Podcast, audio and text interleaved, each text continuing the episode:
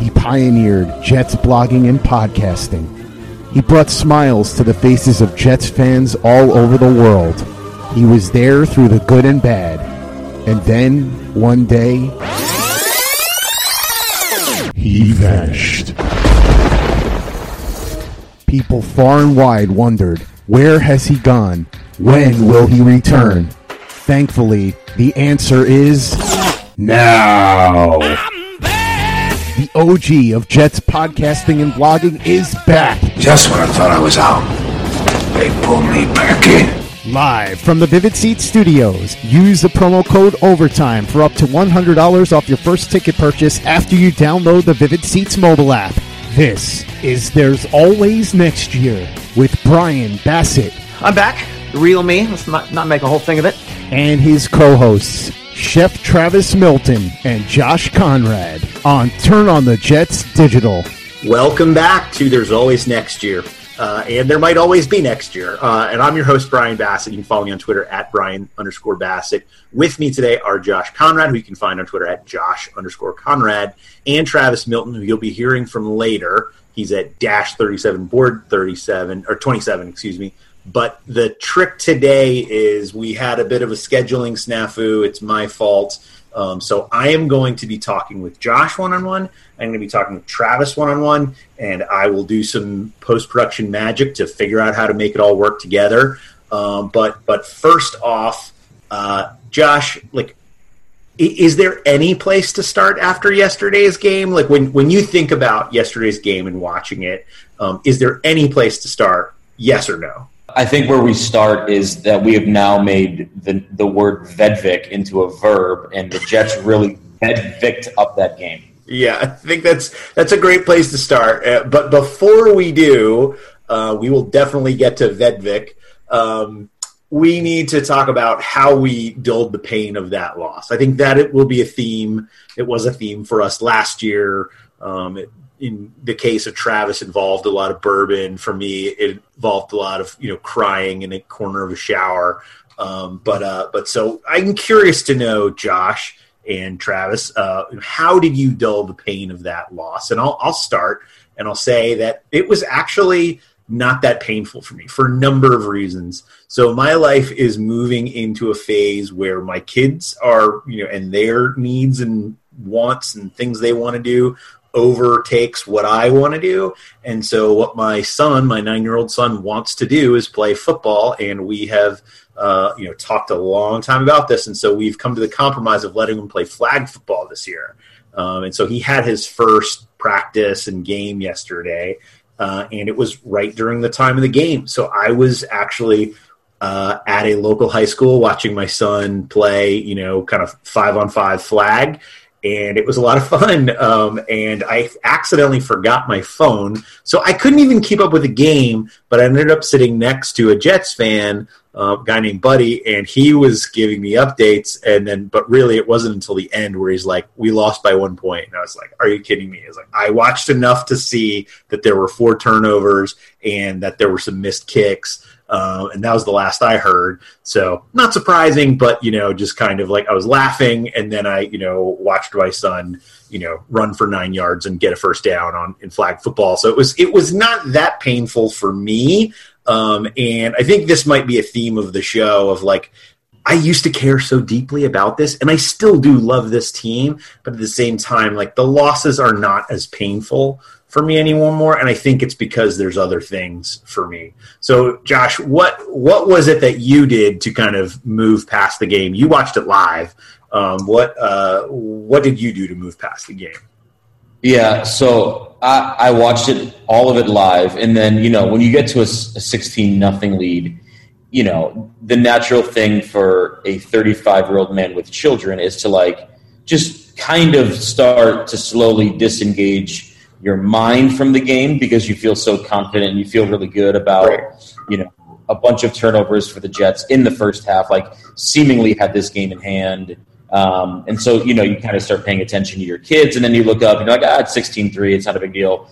And and then and then when it gets to 16-10, you're like, are you like the thing that happens in Jets fans' minds and listeners, we know you know this. You just go, "Oh, great! I can't wait to see how they're going to screw this thing up." Like they're totally going to lose this game because of a mixed, a missed PAT and a missed chip shot field goal in the first half. And so, um, as they lost, my my wife and I were we were getting ready to go to a concert here in Connecticut, uh, a beautiful facility called the the Xfinity Theater. It's one of Dave Matthews' favorite spots. But we actually saw uh, the Zac Brown band, and so if you've never seen Zac Brown, um, listen, I'm a 35 year old guy, white guy. I, there were four four thousand of me at this concert. Um, so I, I, got lost in a sea Actually, of myself. Two thousand of you, and there was two thousand of me at that concert. Yeah, and yeah, it, it was fantastic. It it just you kept looking at guys like that's just like a computer simulation of me, and then there's another one, and then there's another one.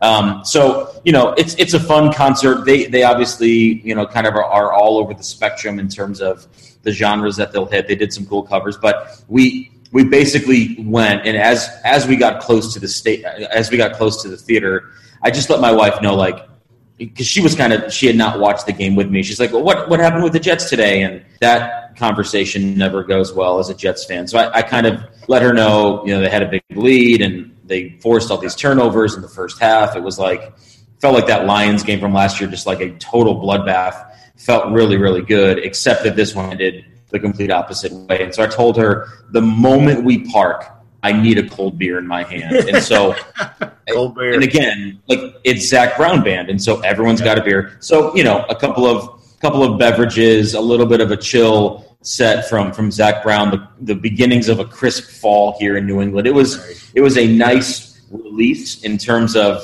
yeah, you know, ten years ago it was probably a lot more bourbon, and now it's a lot more. Just put on some Zac Brown, give me a beer, and let me kick my feet up with my that bad, right? Yeah, exactly. Yeah, but annoying. It, it, it's it's less painful and more annoying if that makes sense at this point. While sports can bring us so much joy, it can also bring us a lot of unwanted stress, and that stress can make it difficult to concentrate, relax, and get decent sleep. Sunday Scaries was launched in 2017 by two best friends and business partners, Bo Schmidt and Mike Sill. They operated a full service bar with 50 employees and were always exhausted.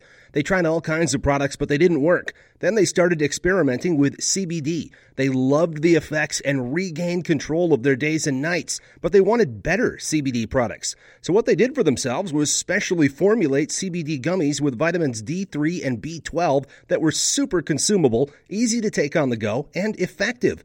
Long story short, their specially formulated CBD products and vitamins helped relieve the overwhelming angst they felt on a daily basis. So in July 2017, they named the company Sunday Scaries and began sharing their products with friends and launched their online store at sundayscaries.com. With tens of thousands of customers, monthly subscribers, and a 100% money back guarantee, Sunday Scaries has always been on a mission to transform a worrisome nation into a chill one. And right now, we have a bonus for you. Get 25% off all products at sundayscaries.com when you use the code OVERTIME. Again, 25% off all products at sundayscaries.com when you use the code OVERTIME. Play like a Jet. Play like a Jet. Travis, what did you think about the game and how did you dull the pain of that loss? I think everyone is going to be completely and thoroughly shocked uh, by my answer to this. And uh, I, yeah, um, I drank some whiskey. No. and well, the, I, I, also uh, I uh, instead of instead of drinking White Claws, uh, I, I, you know there's there's there's apparently gonna be a shortage, so I'm doing my part. And I had some Trulies, which were highly mediocre, but but okay, okay. And then I watched the Patriots game with one of my best friends, who is a damn Patriots fan. so I have a question for you. Couldn't we just make our own White Claws? Like I know that there's a White Claw shortage and everybody's panicking, but like, couldn't you just essentially take a Lacroix and drop some like you know flavored moonshine or you know white let's call it white whiskey you know into that isn't that essentially the same thing travis Kind of, yeah. But uh, I mean, the the cooler part is to take the White Claw and put it in to vodka. or or white wine, like uh, weaponizing. A, you're weaponizing white claws. That's really exactly. what we're trying to do. I've, I've got a weird thing for like white wine spritzers. I, I like yes. don't don't Like, Well, don't judge the me. Golden Girls, so of course you're going to love white wine spritz. Yeah, of That's no course, of course. And uh, you know, you, you take like a, a lime white claw and you put it in, you know, some white wine, and you go sit on a porch, and it's freaking awesome. So, so whiskey. I need to know: was there a specific brand? Did you go rail just because you know, kind oh of rock yeah, I went.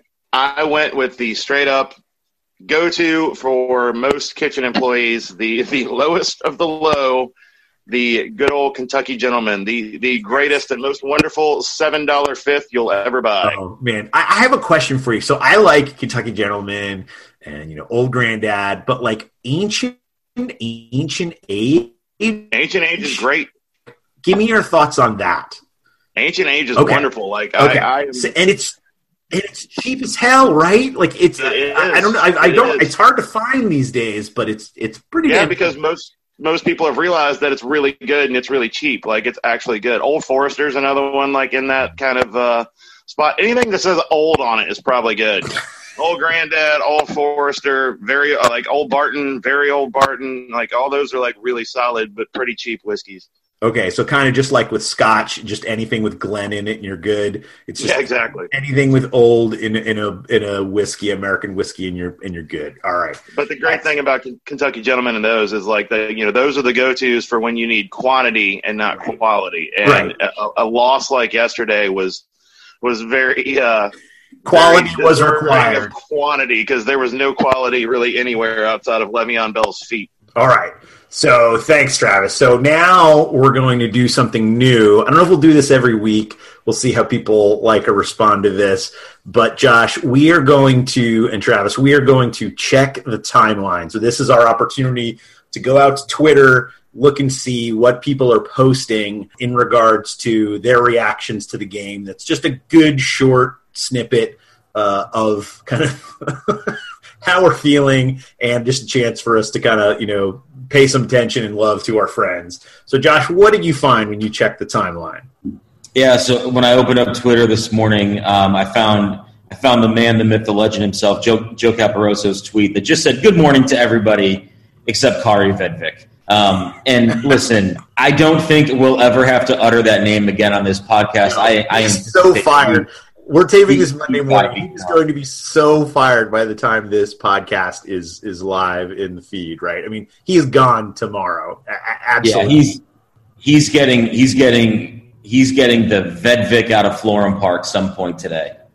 And I mean, I think that was a thing. Uh, you know, we'll get into special teams a little bit more, but right, th- that was a fraught recipe for disaster. We'll, we'll talk a little bit about that more in a minute. But yeah, so it's my turn. So what I would say is I saw this tweet and it actually struck a chord with me. And I kind of hinted about this early. And it's from our man, Paulie Burz, uh, Paulie underscore B U R Z. And he says, I wish I liked things like apple picking and paint and sip. I think that's supposed to be shit because it's probably better usage of time than watching the Jets. And so I think that's, yup, exactly. And it's like, you know what? I love going apple picking with my kids. It's really fun. I get to put them on my shoulders. They, you know, smash me into a tree and I get twigs in my eyes. But I get to go home with a bunch of, you know, a big bag of apples and a pumpkin. And you know what? That's pretty satisfying. That's, that's doing that with my children is a lot more satisfying um, than watching my team lose by one point. Um, you know, even if it's in you know in time delay, uh, you know, and it, in a game that basically just you know they they you know snatch defeat from the jaws of victory. And so so yeah, I would say I think when I think about that, I think about my life, and I'm like, I have a pretty good life, amazing life. I have you know wonderful children. I have a, you know extended family that I love and you know take care of me, and certainly they make fun of me for being a Jets fan, but that's okay. But you know, yeah, it's I guess what I would say is, as much as I love this team, I love so many other things that you know it kind of let's say makes the low places flat. Yeah. is that, that a fair, is a fair way to characterize it? So Yeah. uh, Travis, what, what do you think about this? Um, when you looked at the timeline, what did you? Oh, sorry. Go ahead. What were you going to say? I was going to say the idea of getting tw- twigs shoved in my eyeballs sounds infinitely more enjoyable at this point than watching this. And we're one week in, ladies and gentlemen. Yeah, Plenty yeah. more to go. Yeah, my kids are hilarious. Like, because they the apples are never at their height, and so like they always want to pick the apples, and it's like it shouldn't just be mom and dad picking the apples. So invariably, the easiest way to do it because there's no ladders or anything like that is um, you know to put them on my shoulders. But that right that that involves me smashing my face into into trees uh, and then you know leaning forward and pushing me gouging my eyes with with more and anyway yeah but that you know the uh the uh the desserts that come thereafter are are, are worth the uh worth the payoff. Um, delicious. yes. Um so so anyway travis uh what did you think uh when, when you checked the timeline? What did you find? I've got actually two, and uh, they both come from my fellow White Claw enthusiast, and uh, your pick as well, Paulie, um, who, who's now going by Clawley on uh, Twitter. yes. Good call. Um, so the first one is uh, the. It's very simple. It just says, "I hate being a Jets fan. I mean this." and then my second one, I you know, it is just the connection with me was so strong. Uh, it it goes, "I am drunk. If I've pissed people off, I'm probably sorry. The Jets ruined my life. You don't. Sorry. Bye." Yeah, it's it's right. It's a nice way to say like I got mad at people because people were being stupid, but it's not the people being stupid that's really my problem. I am self-actualized enough to realize it's something else. And so like I'm at least coming back on on that realizing, you know, re- realizing the folly of my way and kind of where the the root of this sin lies and I'm and I'm going to I'm going to focus on that. I'm not going to focus on people uh, so yeah, so it was it was a very self actualized drunk tweet, which I very much respected. He had another one in there too, which was like it was super uh, nostalgic and sad, and it was it was something like um, I'm, I'm going to get it wrong, but it was like I wish I could go back to being ten years old and pick another. Oh yeah, team. yeah. Pick a different team. Yeah, Yeah, I that would that would hit home too. Yeah, that would hit home too. And it's funny because I had the conversation with my son who, um, like, this might be sacrilege for many Jets fans out there, and that's okay by me. Fine, whatever. I, I've basically told him, like, pick a team you love. Do not pick the team that I love. Like, I'm fine with the choice I've made. It's been a tough road to hoe, uh, but you should pick something you enjoy. And so essentially what he does is he's like he's a super fair weather fan and so he'll just pick a team that's hot, right? So it's like, you know, a couple years ago it was the Vikings and you know, like I think we watched a little bit of the uh the Cardinals game, the end of the Cardinals game last night. So I think he's going to be a Kyler Murray fan this year. Um so yeah. So I'm like that's fine. Just, you know, he'll he'll he'll pick his own misery or glory and it will be his choice and it will not be the sins of his father that have uh Yeah, I, I, I, I quote uh, I quote Michael Clarke Duncan from uh, Talladega Nights. Don't you put that evil on me? That's the way, that's the way Exactly. I, uh, I look at it. If I ever have a child, uh, I'm going to steer them clear of being a chef and a Jets fan. I might go ahead and encourage the Dodger thing because we, we've we're on a pretty good pretty good Yeah, roll with that. yeah. But um, the UVA thing, absolutely. But the, the Jet the Jets, I'm going to leave that wide open for him. Like you Right. pick a team. Actually, I'm not even going to leave that wide open. I might even mandate you do not like the Yeah, Jets. right. Yeah, that's that. That yeah. but The problem is though, like when he's a teenager, teenager, he'd be like, Oh, he's going to "Dad, rebel, and he's like, "Oh, I'm I'm a Jets Jets." fan, Dad. Deal with it." Right. Yeah, accept my life, Dad. Yeah, exactly. Hey guys, this is Greg Peterson, host of the podcast Hoopin' with Hoops. Despite the fact that college basketball is in the off season, it's never too early to get a jump start on taking a look at these teams because there is now 357 of them for the upcoming 2020-2021 college basketball season. I'm going to give you guys a deep dive on every last one of them, keep up with all the transfers in college basketball, and so much more. You are able to subscribe to Hoopin' with Hoops on Apple Podcasts, Google Play, Spotify, Stitcher, TuneIn, or wherever you get your podcasts. Play like a Jet. Play like a Jet. Let's talk a little bit about the game. Josh, we're going to focus on a couple areas. When I talk with Travis, he'll focus on a couple areas. Um, so let's start where you started, which was good morning to everyone except for Kari Vedvik. Um, special teams. So I have a question for you. What could possibly go wrong when you rely on a previously cut fifth round place kicker? Yeah, I I don't I don't know how they would have foreseen any issues with with this being our plan. For yeah, I mean, he's a rookie kicker who the team who drafted him didn't even think he was good enough to make their squad. So, like, I mean, I, I don't understand why this didn't work. And they brought him in a week ago. So I don't understand what the problem is. Like, what could possibly go wrong here? And like to me, that is like the height of narcissism. Like, there had to be some veteran kicker that's better than this guy. And while it's great to try and take take a chance, like this is not the time and the place when your first game is against an AFC East opponent to be taking chances. I mean, right? That's you know, division is everything, and and basically that. I mean, I, I like I like Douglas. I like Douglas, but but at the same time, like that's a little bit narcissistic to think that that was going to work. Don't you think?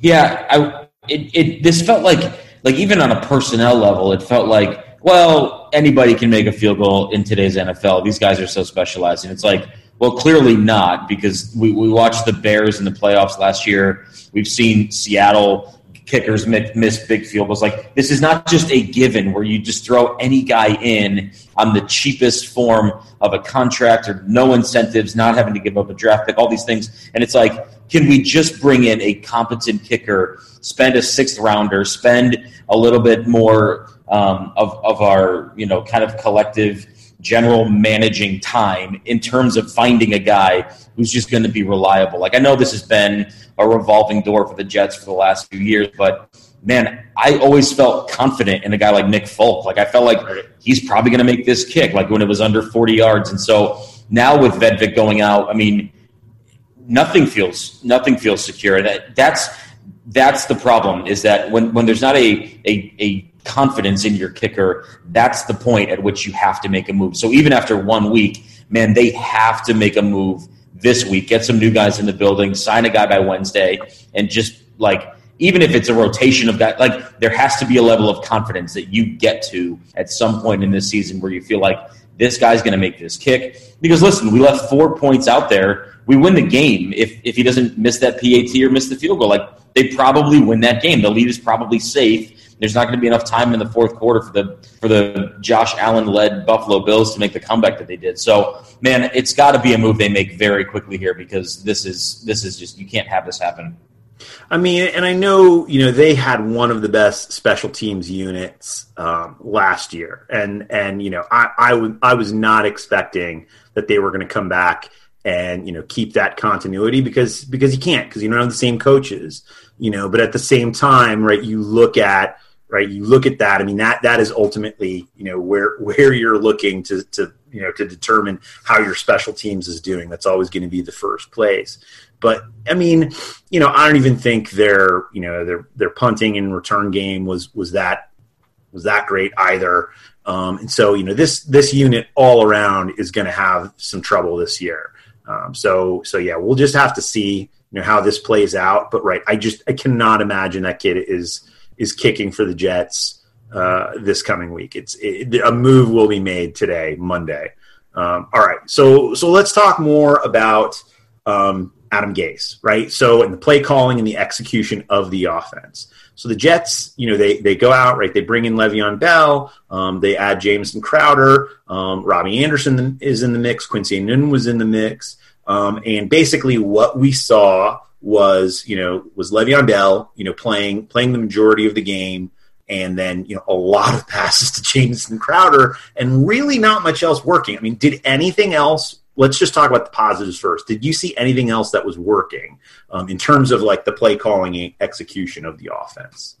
Uh, n- no. Like clearly, it was it was an uninspiring offensive game. You know, having a guy like Lev Bell, you know, when he rips off. I mean, in the second quarter, there was a couple like you know six, seven, nine yard runs. It made you feel like, oh my gosh, we have a. he was doing it with trash, right? Like yeah. I'll get into this with Travis, but like he was doing it with trash. Like it was so sloppy. The line play was so sloppy, and he was still making seven yards out of essentially nothing, right? Yeah, yeah, and and and so that that's obviously a positive to me is that you know we we have a running game that with a semblance of an offensive line in front of him is is going to be you know in the top ten kind of yards yards guys this season. So I felt good about that. You know, I also it felt like and and I know you know there's been some varying discussion on this. You know, is it's a guy of Jamison Crowder's ilk. Um, uh, is he worthy of 14 targets and it's you know more targets than that but 14 catches and listen on a day when nothing else is working you just figure out what to do and so a guy like crowder who just caught everything you know everything was six and six to ten yards but man everything felt like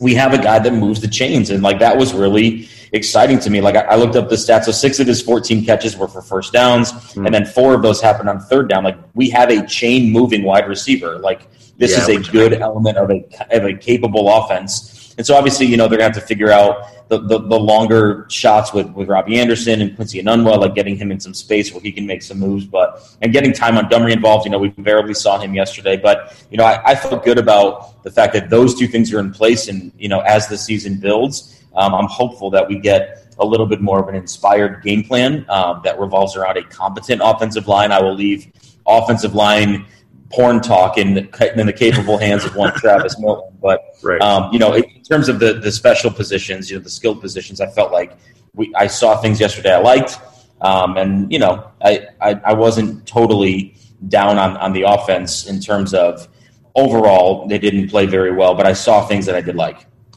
Yeah, and you know we're going to see what Le'Veon Bell is, right? I mean, certainly we did not expect he was going to have his level of production he had with the Steelers um, coming to the Jets. We expected he'd be he'd be good, maybe not great, um, but right. I mean, in terms of Montgomery, you mentioned Montgomery there. I would just like to see him more. I don't think he's necessarily this amazing weapon. Um, I mean, he could maybe he could be. He's certainly versatile, but I would say more than anything, like I was just surprised that the load that they gave him, kind of coming back off, you know, off a, a full year out, and so more than anything, like I would just like to see them mix Montgomery in a bit more just to give Le'Veon a little bit of a rest um, because you know it's going to be a long season. It, obviously, it's going to be a long season. He's going to have to you know do a lot of the work um, with a bad offensive line. Um, and I mean, you know, it comes down to that. Like, obviously, offensive lines help running backs, but at the same time, like good running backs make plays. You know, just you know, i.e., Saquon Barkley, LaDainian Tomlinson, the early years of his career. You know, the, the examples go on and on. But right, I, I, do like the fact that Jamison Crowder was was getting involved, and I think people are a little down on Sam Darnold after that game yesterday.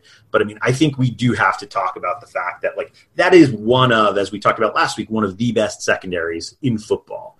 Um, and yeah. so, like, while Robbie Anderson, um, you know, he had a rough game, and I want to talk to you a little bit about that. Um, it, that was not unexpected to me. I didn't expect Robbie Anderson was going to do much in this game because Tre'Davious White and the rest of the group there is so good. Like they were going to shut him down. And I, mean, I think we need to talk about. And we've talked about this in years past. And I love Robbie Anderson in a certain role, but like he is not an alpha. Like he is a fake alpha, as best I can tell. I mean, just that play at the end of the game where like you probably know the play I'm talking about, where it was kind of a long bomb to the yeah. left side of the field, and the ball's up in the air, and he is crouching down to catch yeah. a pass where the cornerback, I don't know who it was, is going up in the air. He's like, "What are you doing?" Now, yeah. was the ball over, underthrown a little bit? Sure, but like you've got to contest that catch, man. Like, what are you doing?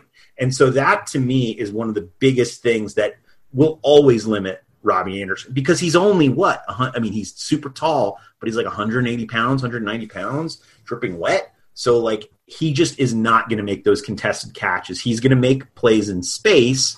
He's just not the alpha that people think he is.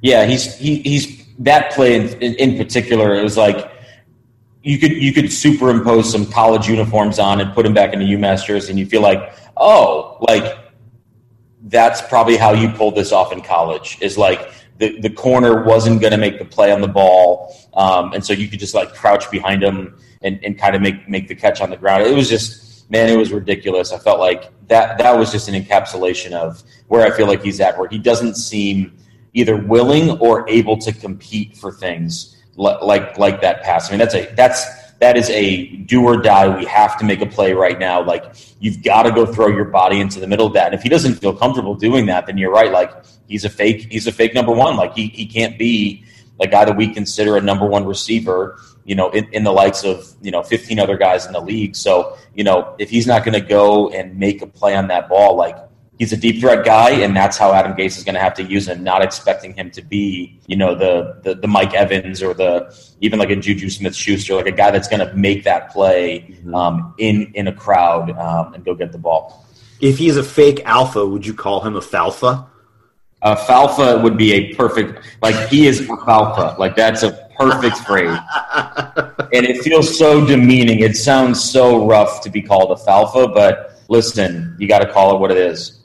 Oh man. Uh, well, hey. Um, so with that in mind, like I just need to quickly go through who he's going to be playing over the first eight, nine weeks of the season.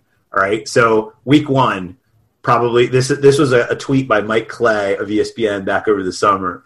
Um, shattered by Tre'Davious White. Week two, shattered by Denzel Ward. Week three, shattered by Stephon Gilmore. He had a pretty game, pretty good game last night. By week four, week five against Philly. Oh, Ronald Darby or Jalen Mills. Um, week six against Dallas, Byron Jones or Chidobe Awuzie. Week seven, Stephon Gilmore again. Uh, week eight, Jalen Ramsey. Okay, one of the best cornerbacks in all of football. Week nine, Miami, Xavier Howard. Then it lets up finally with Janoris Jenkins and the Giants in week 10. Week 10. Um, and then Washington, Josh Norman uh, the next week. So, you know, when I look at this group, when I look at, um, you know, when I look at who this team is, uh, it's going to be a long slog for Robbie Anderson. Uh, if you have him on your fantasy team, I would highly recommend you trade him now because it's not going to work out for you um, before you know before the playoffs.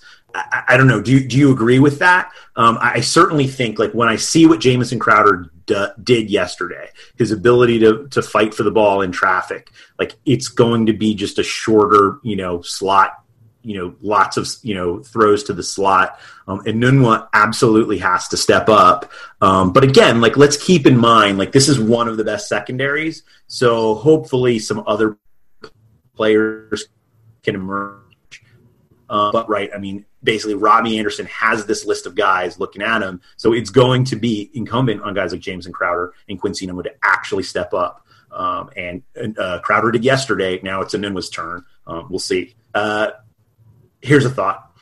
The wait for Chris Herndon, it's only three weeks away at this point now, but it's going to be excruciating. Yes. Oh, it's like, oh my gosh. It's like waiting for Christmas Day and you're eight years old. Like, I, I can't wait for that guy to get back and give us, give us that middle of the field um, element to this offense. You know, one, one other thing here about, you know, the receiving core and, and kind of the, the play calling, you know, if, if you look at Darnold's game, and obviously, you know, a, a, lot of completions, not a lot of yards. Like everything seemed to be obviously a lot shorter. Um, you know, the majority of those throws to uh, to Jamison Crowder, but it just the game plan itself didn't feel like it was going to accentuate where he's strong. Like if you look at his numbers on rollouts, you look at his number on um, on some quick hits or like making a play happen, like getting that guy in space, letting him create. A la Aaron Aaron Rodgers is like, man, that's that's a sweet place for him to be um, and it didn't feel like, you know, by design at least, that he was able to do that. Obviously, he was scrambling a lot because the offensive line in front of him was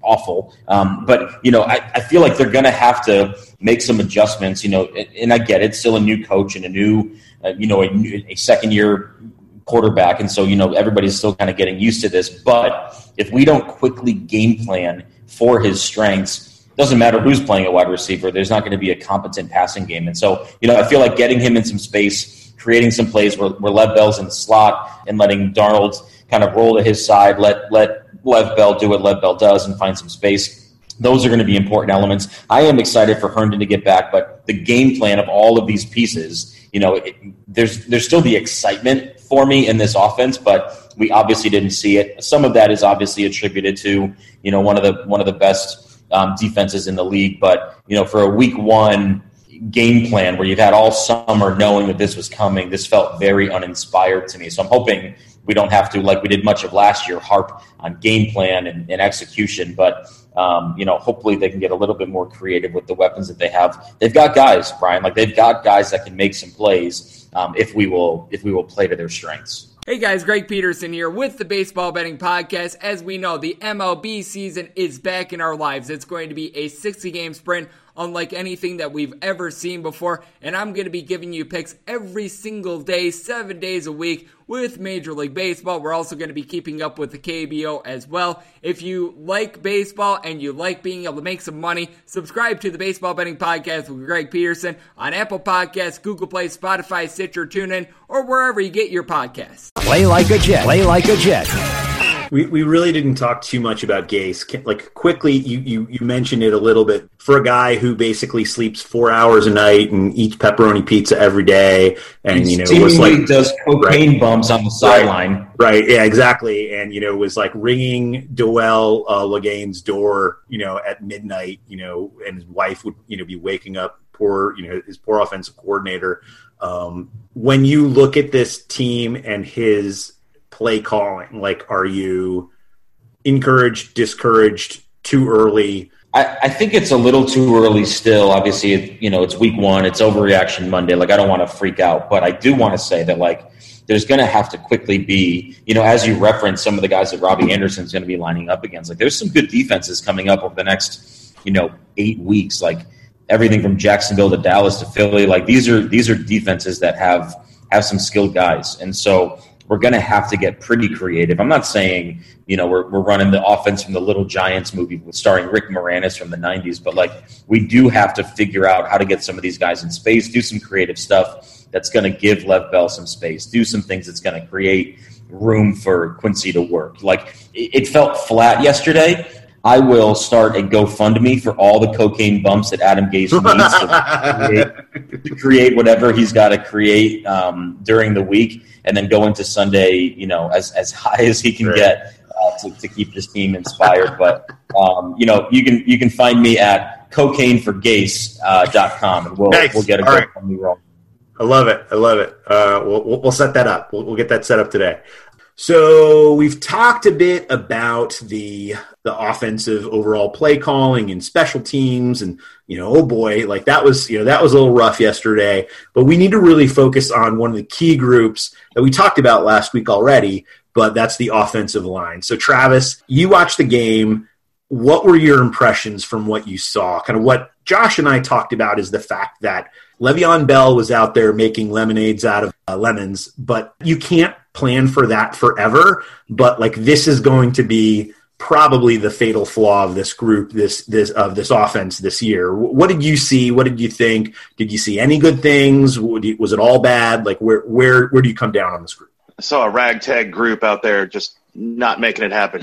um, yes, it was it uh, it was it was bad. I mean, uh, there there were there were mistakes that I was seeing I didn't even expect. Uh, you know, there was a couple there was a couple plays in particular where just sitting in the restaurant watching uh, you know the game on my computer, I could I could tell that you know Ryan Kalil freaking missed a call. You know, the safety blitzes were coming out of everywhere. They're, you know, mm-hmm. just the the calls at the line. Like I, there, there's no excuse for what what five sacks was it five? Yeah, uh, I think that's right. Yeah and and three of those were were in the first half alone. I mean, the protections were terrible. Um, kid had no time. Um, it was. I'm not going to put everything on the offensive line. He played a shit game too. Yeah. Um, but the offensive line shit the bed completely.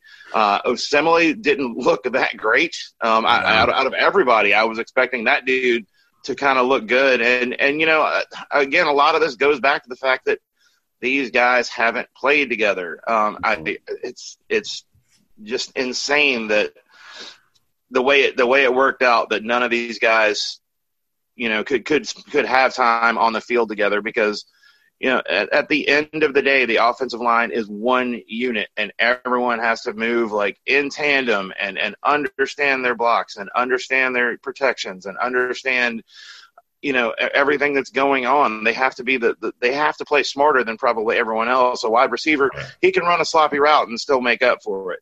Quarterback, he can botch a handoff and he can you know he can still you know make up for the play. The offensive line, there there's no making up for it. Like you you have to be on your bullshit, quote mm-hmm. unquote, and and understand everything that's going on and understand the guy beside you. So I'm hoping that you know, come week four, once these guys have, have had a few weeks together, it'll be better. But I, we don't have the Yeah. luxury of waiting. I mean, Yeah, so I- like I I, I think the Smith question that I, I would have is like by the end of the season, Travis, like assuming there's no injuries, right? Assuming this is still the same five uh, by the end of the season, like is this group better week 14, assuming no injuries? They will probably be better. But the thing is, it's it's it's in this this flat circle we always talk about. Mm-hmm. Ryan Kalil's not going to be there next year, so you've got to you're going to have either either a rookie center coming in, and we're dealing with it again for another year. Brian Winters, you know, I I, I can't remember if his contract's up next year or not. I, I remember he got extended. I'll look it up while you Beachum, keep talking. Beachum's probably not going to be there.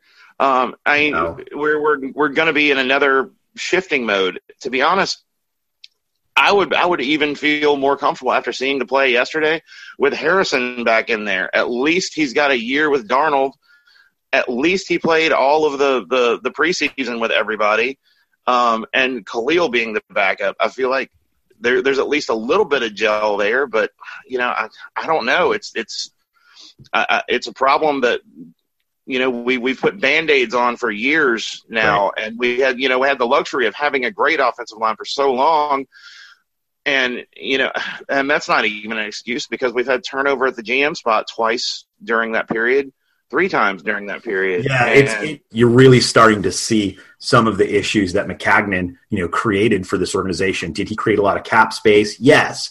Did he address some things? Yes. Did he address? Did he, you know, um, bring in Sam Darnold? Yes. But like, did he miss on Matt Paradis? Yes. Like, and that scene, like the the narrative that we that we hear now, right, is that essentially he was a target and he vacillated too much and wasn't able to pull the trigger and so therefore he got away. And right that's why we have uh, Kalil because he was you know he's according to Gase like a stopgap for you know the sins of earlier in the year. Um, you mentioned Brian Winters specifically um, in terms of his cap number. So he's on the books for next year but he has a clean like zero dead money hit if they cut him and he has a savings of seven $1.5 million, which essentially means if they want to keep him, they will restructure him, or he is out the door, probably out the door. I mean, I don't know. I, I would guess so. Kelechi Osemele, who you mentioned as well, um, he is a zero cap hit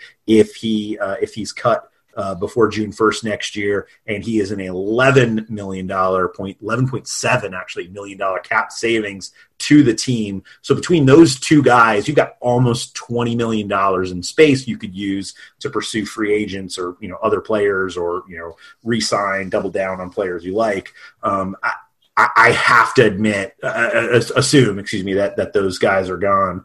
Um, and then uh, who is the last Beachum? Yeah, Beachum Yeah, is he's Beachum. not on the contract. He's not under a contract for next year. That's so, what I so, thought. right, I figured he's gone, like no matter what. Like Yeah. the only one that's that's that's under contract is Shell, right. and he's at the end of his rookie contract, if I if I remember Yeah. I think but- he, he's not under contract for next year, so they could oh, okay. tender, they could tender him, I believe, in 2020. But currently, right, they, they do not have a contract that extends into 2020. So if they like what they see, okay, maybe they extend him ahead of time, um, and or maybe they can, you know, the, I, I can't remember what his restriction status is, um, but but if he's at the end of his rookie deal, probably he he can go free if he wants to. So Yeah. right, there's a lot of things coming next year. Like we're in the first game of the season, we're already talking about the, the line next year. That gives you a pretty strong sense of, of what we think about this group.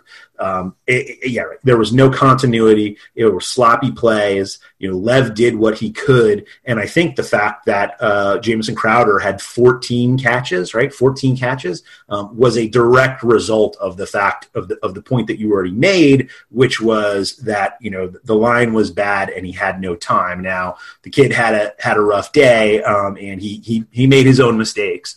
That said, um, you know, like he had to go where he could with the football with the time he had, and Yeah. there, there there weren't a lot of choices. It was either Lev, you know, in in some in some interesting circumstances where he had enough time to get him the ball downfield, or Jamison Crowder.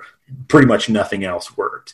The one thing that I would say is like the cor- and we talked about this, Josh and I, like the cornerbacks are so good in this group. This is one of the best secondaries. So I certainly think you know, and they've got a pretty good, you know, defensive line to get some pressure. So those two things together certainly contributed. And the Jets are going to have some easier going in terms of the def- defensive line pressure than they than they saw this past week. But that said, like you know, uh, you know, it, it's still going to be a tough road for them all season. I just and I think um, you know, so so we're just going to have to see uh, what this group can do. But right, I, I, I don't imagine that this group can stay uninjured um, throughout the majority of the season. So you know, even in a best case scenario, maybe they're more continuous, uh, continuous, uh, con- more, continuity, yeah, more continuous, more continuity. But um, but we, we will have to see. Any other thoughts on the offensive line of things you saw? No, I mean it's just you know I I went into this season as you know actually probably way more optimistic than I probably should have been. But you know, I'm I'm just really starting to get scared after you know a year and and now a game of seeing the offensive line now.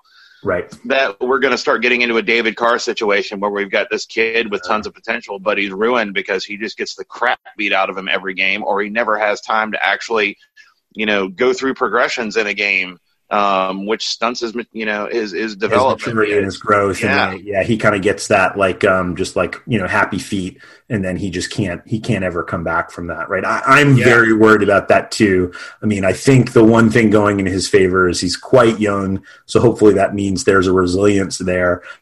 But right, I think I think the big thing for him is going to be can I trust my coaches to do what's best for me? And right, I mean, we, we just saw with Andrew Luck, you know, talking about that, like we just saw with Andrew Luck, he could not trust his coaches. Now, I no. think the staff he has there, the staff he has there now is is a good staff. He's got a good GM. He's got a good he had a good coach in Frank Reich. But you know, but the problem was the people who were before him, and like you know, Chuck Pagano essentially saying like Andrew's going to be fine. It's fine. It's not a problem. You know, sticking his head in the sand on a situation where like clearly luck was just getting destroyed, and so so it's got to be incumbent on Gase you know, if if this continues this way, he's got to find a way to bunker his his offense. You know, to get out of these you know these you know spread them out formations and play two tight end sets and and you know and, and a back. Uh, you know, to find ways to essentially um, you know protect max protect um, this guy because the the goal. I mean, if they if they don't win the next couple games here um, you know, you've got to basically get your quarterback through this season whole mentally yeah. and physically. I, I, agree with you. I think that's a great point. All right, let's flip it over to the defense, Travis. So, um, on the whole, I think the defense was pretty great. Uh, when you talk about what the defensive line was mostly able to do, really the linebackers and the and the safeties were astounding. Um, but like in the end, as it has been for the last couple years, it comes down to the cornerbacks. So let's talk about this group and you know kind of where we go. Um, first, CJ Mosley. Let's just let's just let's start with a high a high point. All right, CJ Mosley is a beast if he can stay healthy. Yes, no. Oh, absolutely. I mean that dude that dude was our best coverage guy. Uh, watching him drop back into coverage mm-hmm. was amazing. Like we haven't had a linebacker that can do that. And to be honest, like I, I never really, I, I don't, I've never really read up on on like his time in Baltimore. I, I hate. I don't think he was much of a coverage linebacker. But, yeah, I don't recall him being a guy that's dropping back most of the time, which is. I mean, it, it's it's very bizarre to me because it's it really feels like okay he shouldn't be the he shouldn't have to do that. Yes. We've we've got I mean at the very least We've got Jamal Adams and Marcus Maye out there. And watching that game, I don't know if Gregg Williams knows how to use Jamal Adams. I mean, he. What? You're telling me Gregg Williams doesn't know how to properly use NFL safeties? What? No, I mean, but but well, at the same on the, on the flip side, Marcus Maye had a freaking great game. He yes. was all over the place. Um, he's amazing when he's healthy. From, I love Marcus yeah. Maye when he's healthy, the two of them are Batman and Robin. I mean, it's an amazing, it's so much fun to watch those safeties. And yeah, and to your point, adding CJ Mosley into the mix makes this a fascinating group. Um, but right, when when essentially your best coverage players are your safeties and a middle linebacker, like you have real problems. Real yeah. problems. And watching watching Trumaine Johnson waving virtually maybe every other play because he he needs help on that side, yeah. which which to me, I mean, one, yeah, yeah, he does. Maybe he's just yeah. being self actuating and like understanding that, yeah, I need help. I'm not very good, but also, that could be, yeah. Also, it's you know, how are we lining up wrong? I mean, what's what's going on? I mean, how I. I, I don't I was understand. so shocked. I mean, you know, Josh Allen is not amazing. Like, I don't know if you knew that or not. Um, Josh Allen's not amazing. I mean, he, he's a he's a heck of an athlete. I mean, at least against the Jets, he certainly looks to be a better thrower than he was a year ago. Um, I'm very curious to see what we'll think of Josh Allen three, four weeks from now. Um, but but the big thing that I think about when I think about Josh Allen and, and watching the game yesterday was how the hell is he diming players on the outside boundaries and there's not a guy within three to five yards of that player? Like I don't know how many times John Brown did that, or you know other players, you know, kind of on the boundary were just like there. There was not a player close to them, uh, a cornerback close to them, and then right, someone has to come over the top to to basically stop or disrupt the play. The cornerback is nowhere to be seen, or his back is to the ball, or whatever. Um, and, and so, like, I just when I think about this defense, like I think about um, I've used this analogy before, but the the Maginot line it's just it's just differently oriented. Like there are some units you'll see in the nfl um, that are like their defensive line is amazing and their whole secondary is trash or um, or you know vice versa. And so if, if, you're not familiar with your world war ii history um, after world war one the french built this basically barrier fortress wall between them and the germans they didn't want to see what happened happen again well, they built this amazing barrier wall, like along the Rhineland or wherever it was. But the problem was when World War II happened, Germans knew where the line was, knew where the line ended, and they're like, "Oh, we'll just go through Belgium. It's cool." So they basically just went up, down, back into into Paris, right? And and it was over. It was over.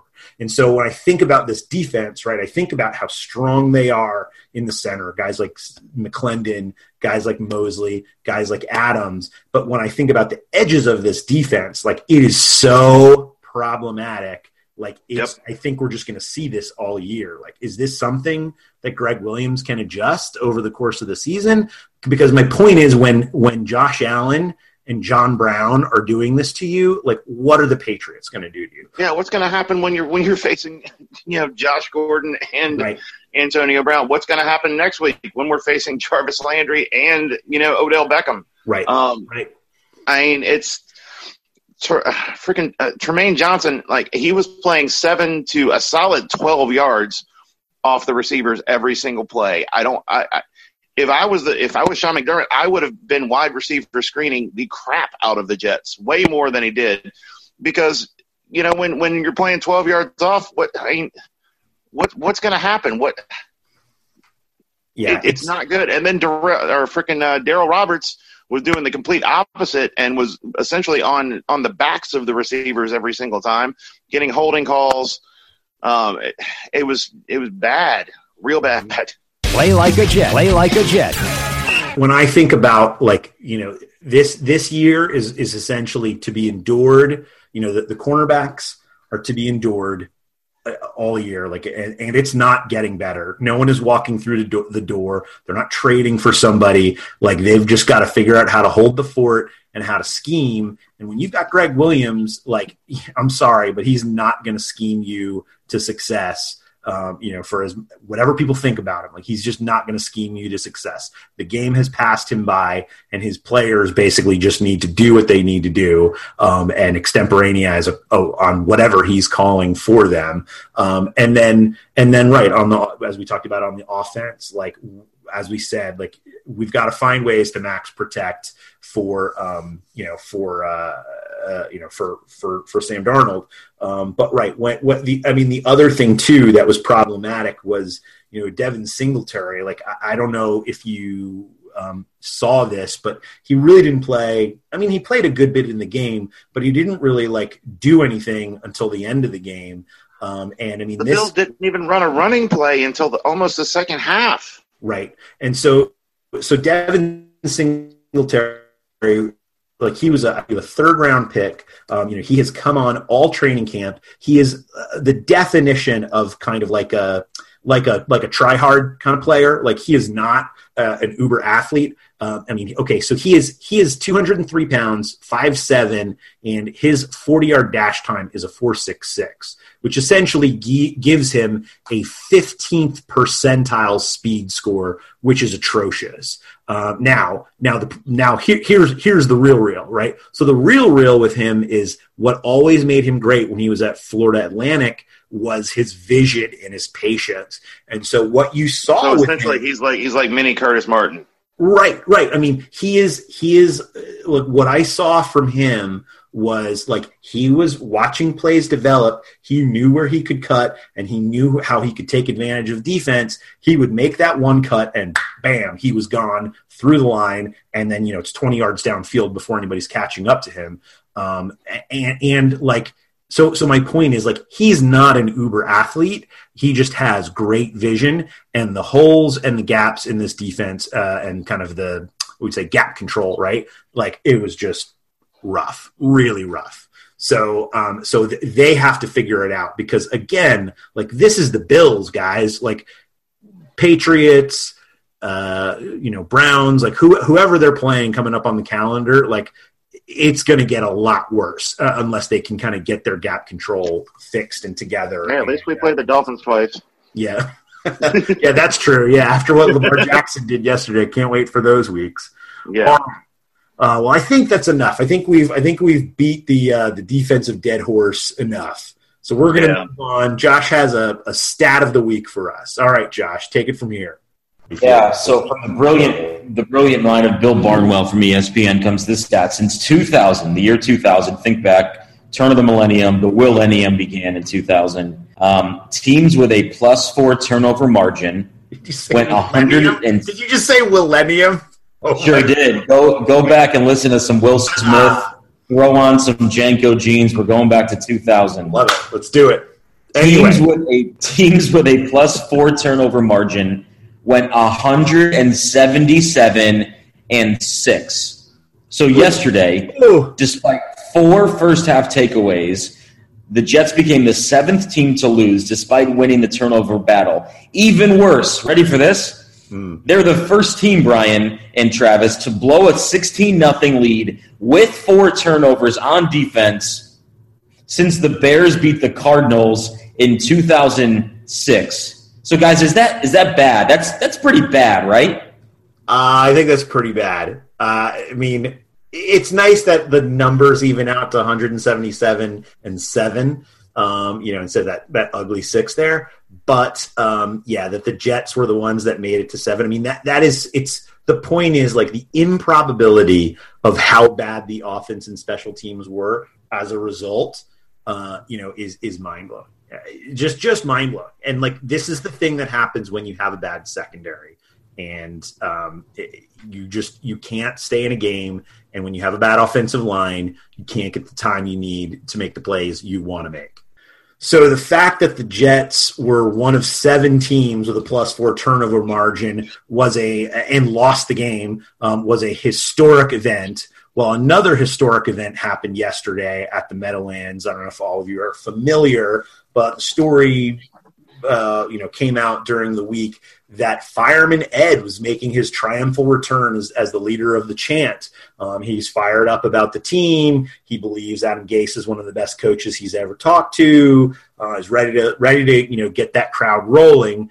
And uh, and then and I don't think this is a trolling tweet. I think this is a legitimately um, valid tweet from having watched the game, um, you know, through kind of on on uh, on on a screen. But uh, but so so this is from Manish this morning at eight fifteen uh, Monday morning. He writes: the Jets need to discount ticket prices or give some away for free because there were way too many empty seats at MetLife Stadium and way too many Bills fans in the building. Uh, the Bills' defensive players were actually waving their arms to rile up the crowd because there were so many Bills fans. Travis, ouch. Yeah, that's not good. Um, but when you put out when you put out a shit product year after year, who do you you know what do you expect? Right. You know, if if I put out crap food in my restaurant, you know, it's it's going to be a law of diminishing returns. You know, if if if I keep just you know not doing a good job of putting out what people want, there's going to be less and less people going, right. or there's going to be people that you know like to eat crappy food. I don't I don't know, but yeah, that's probably not a great analogy, but no, no, it's a perfect analogy. Like you have to have a product that people want and think is valuable, right? And yeah. so now we now we're to the point where I mean, some of the stadiums I saw yesterday, kind of flipping around the dial, you know, on TV, like um, you know, they're raucous, they're they're rolling, but you know what? I mean, all those teams where the home environment is intimidating, you know, the big uh, the big similarity in those in those stadiums is they have put out a good product consistently for a number of years, and their fans are all in. Right? Think about Seattle. Think about New England. Yeah. Um, you know, think about you know whatever team you want that has a, a you know I know the, the, the Steelers weren't at home, um, but but you know that kind of a thing, right? And like and so you know I was flipping around uh, you know before before I went to my son's flag football game, and I and I caught a little bit of the Ravens game and, you know, it was in Miami and it's a beautiful stadium and it's going to be the home of the Super Bowl this year. But there were so many Ravens fans cheering, you know, for Ravens and Raven plays and Raven touchdowns. Um, and it was, you know, it's it's always been like that in Miami as, as long as I can remember. For I don't know, 20 years, I feel like it's been like that. It's a vacation spot for fans to go to in order to see their team and get a hotel, uh, you know, uh, on Miami Beach, the Fontainebleau or the Ritz Carlton or whatever, enjoy themselves, have a great time, and then go to the game and then fly home uh, hungover. And so, like, I am deathly afraid that we are on the edge of basically becoming Miami North. And it's easy for you and I to say. I mean, we're hundreds of miles away from the team, but like I mean, this is about pride at this point, right? Like, I mean, what, yeah, what, what, what are, what is the answer? What can the Jets do? Is Manish's, I mean, you know, can't believe I'm saying Manish has a point, but Manish has a point. Um, what can the Jets do to intervene and get the fan base kind of back on their side, um, engaged? I mean, other than, other than winning, and uh, is there anything they can do, or is it just about winning? I mean, it's it's just about winning, and and for the team, I mean, essentially, I feel like the the Jets have gaslighted like you and I for our entire lives. Like, I, we we go into these seasons with with this optimism and like, oh man, it's gonna be different this year, and it never freaking is. Mm. And um, you know, I, I'll, I'll give them like a little bit of a pass yesterday. I mean, the Yankees are playing the Red Sox in town. Um, you know, there's we're, we're at that weird point where there's still a lot of different, you know, yeah. kids are back on. in school. It's first week of school. Yeah. Blah blah blah. Right. And it was, it, you know, it was the Bills. You know, if it had been like the the Patriots, it might have been a different thing. You know, I, I to be honest, like I think a lot of people might have even thought, okay, I'm not even gonna go to this game. It's it's it's you know, it's gonna be crap. Um, yeah. Uh, I mean, and I think I think right. It's just it's a bad product, and you know, fans are going to say like, why, why, am I spending hundreds of dollars and you know lots of time sitting in traffic or you know or on on mass transit to to deal with this? And I mean, yeah. I, I get it. You know, they're loyal fans, and I respect the hell out of fans who go there every game. Um, and you know, and you know, give of their Sunday, their time, and their treasure to to cheer this team on, and much respect but at the same time, right, like it's got to come down to winning. So it just, I think what bums me out when I think about it is like, this is Sam Darnold's second year. There's a lot of hope around Darnold. Um, you know, he had a great end of the season last year. Certainly the coaching staff has changed. They made some changes, maybe not all the changes, but they got, you know, one of the premier star running backs in the league. And right, they, they basically are, you know, there's no shows in terms of seats or you know folks are selling their tickets on StubHub to Bills fans who are happy to you know take the Southwest flight down or you know whatever. Um, and so so like that's you know that certainly bums me out. Um, and and I just I hope that they can put a product together. But you know like I, I think I think you know just to kind of wrap it up. Um, you know, special teams is a problem, and hanging your hope on you know, a guy who was drafted and then cut by his own team.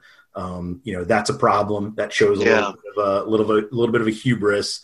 Um, you know, Adam Gase is not the prince who was promised. Like, I, I'm, I'm sorry, I've been saying this from day one. Um, he might be good and he might stay up late, but you know, sleep four hours a night or whatever, according to all the stories about him. But I would rather he get a solid night's sleep and you know not need smelling salts and cocaine to get himself rolling for a game.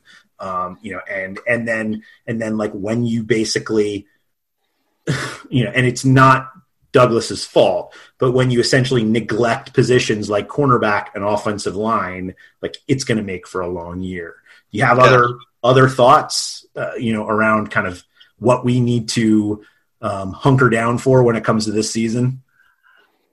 No, I mean I'm just I just got a bad feeling I'm gonna be bummed out by week seven, like really badly. Uh, like looking at the first six weeks, look, I mean, we've got the Browns next week, we got the Pats, we've got the Eagles, we've got the Cowboys. I mean, we're playing some some teams really that, good teams, yeah. yeah, and and we're we're not playing even okay. So yeah, I, I I really Right. feel like you know I that mean, it's doing just a brutal loss. I mean, you know, coming into this season, a little bit of like the are the Jets going to be kind of sneaky good? Could they sneak into a wild card spot? You know, by week twelve, are they going to be in the running for a playoff position? And then to lose to a team that seemingly is on the same plane in the Bills.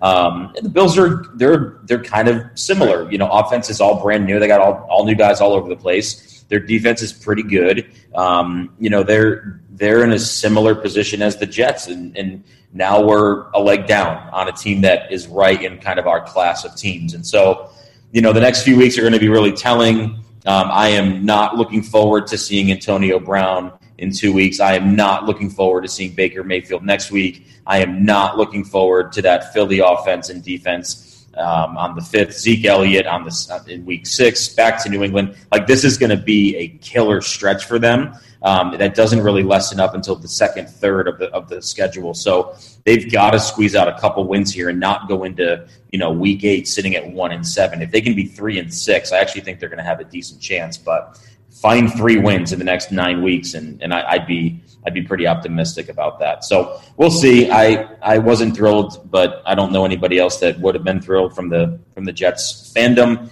Um, but we are we are on to Cleveland. We are on to week two. No, I was going to say it's crazy, crazy to think about. Do you remember that Houston game last year where the Jets? Yeah. I mean, they fought to the death, and and you know, man, was that a tough game. And they played a hell of a game against some of the best players in the league, and and those players, you know, gave gave respect. JJ Watt was like, "Hey, man, this kid's good." Um, Yeah. You know, and so like I am so proud in what they did in that loss to Houston. Um, you know, and it's like I just I need I need some of that. You got to give me some of that this year. I'm not expecting you to go to the playoffs, but you got to give me some of that Houston game. I got to see that this year. And and the way it started, like it's it's going to be very interesting, kind of going into the Browns game. Yeah, because you know I, I, I was, I wasn't on the Gase bandwagon for a long time, and to be honest, like hearing him talk and everything, I kind of drank the Kool Aid a little bit. But after seeing the play calling that happened yesterday, you know, it's it's it's I don't know. You're telling me he didn't make Peyton Manning a Hall of Fame player? Is that what you're trying to tell me? No, no, exactly. Yeah, I, I think I'm I'm I'm I'm putting the Kool Aid back on the counter for now. Fair enough. Fair enough. Kool Aid Yeah. Kool Aid Man busted down the wall. Now he's got to walk backwards. Yep, yep. through The wall. Oh no. Oh. no. All right, we're gonna leave it there. Thanks, Travis, for your time, and uh, we will talk to you next week. Yep, I'll be surlier probably. No laws with claws, boys. Thanks for listening to Play Like a Jet Presents. There's always next year with Brian Bassett, Travis Milton, and Josh Conrad. Just want to remind you real quick that fantasy football season is here.